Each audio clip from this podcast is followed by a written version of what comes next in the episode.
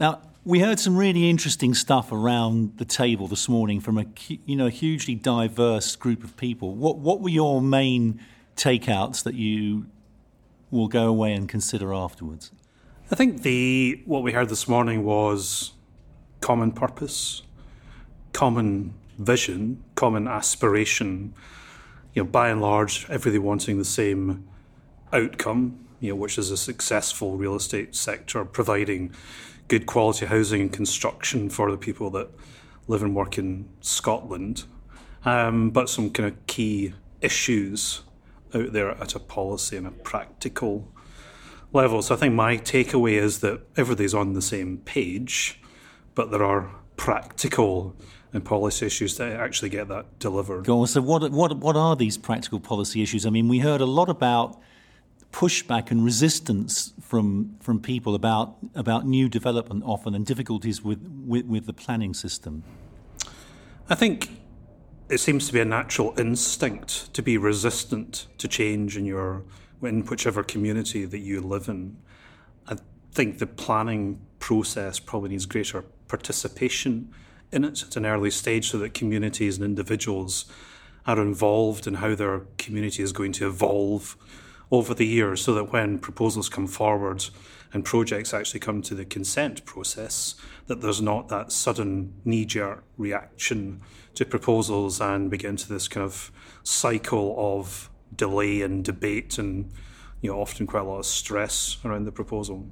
Now what what do you hope? What are your hopes for the industrial strategy, and where can that help us raise our game and do something about productivity levels in in the construction industry?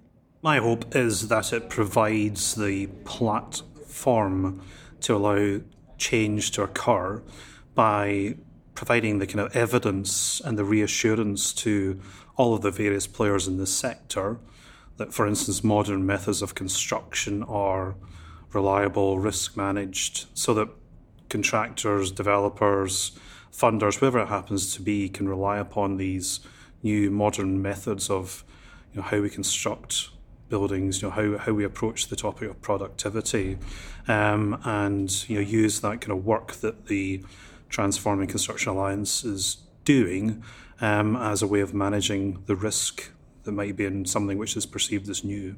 So, I think the conclusion we can draw is that the market on its own needs help, doesn't it? It does need some central government encouragement and organisation and standards and things and quality marks as well.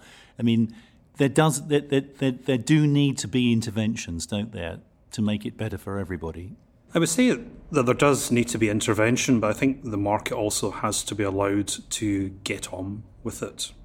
Um, and there is no shortage of regulation as we sit here this morning, which is having a mixed impact, some good, some bad. So, government has a role certainly in the facilitation of progress.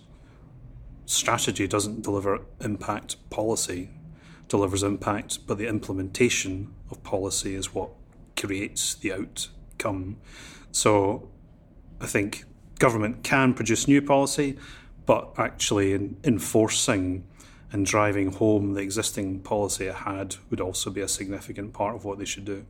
Now, we also heard a lot about the issue of sustainability this morning. Inevitably, it's, it, it, it, it's mentioned a lot in, in this area. Tell me, what does, it, what does it mean to you, and how have you seen it develop over the last couple of years, and in which direction is it moving now? So I think sustainability means so many different things to so many different people. You know, it's a term that's been used to cover all manner of different topics and subjects over the last kind of decade or, or more. Um, I think what sustainability now means today in the in the real estate context is about buildings that perform at an optimal level, use as few resources as possible, um, and are optimized for the people that actually work or live within those you know real estate buildings. Um, I think you know people would argue that well-being is the new sustainability.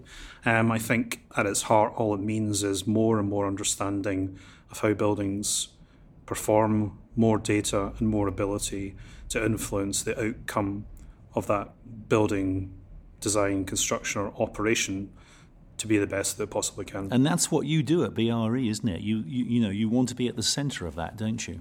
Yeah, I, I would say BRE is the glue in all of these different subjects that we've just talked about, providing the kind of robust, independent evidence and benchmarking of what good looks like so that people can rely upon you know the services that we provide as evidence of either their performance or their proposals.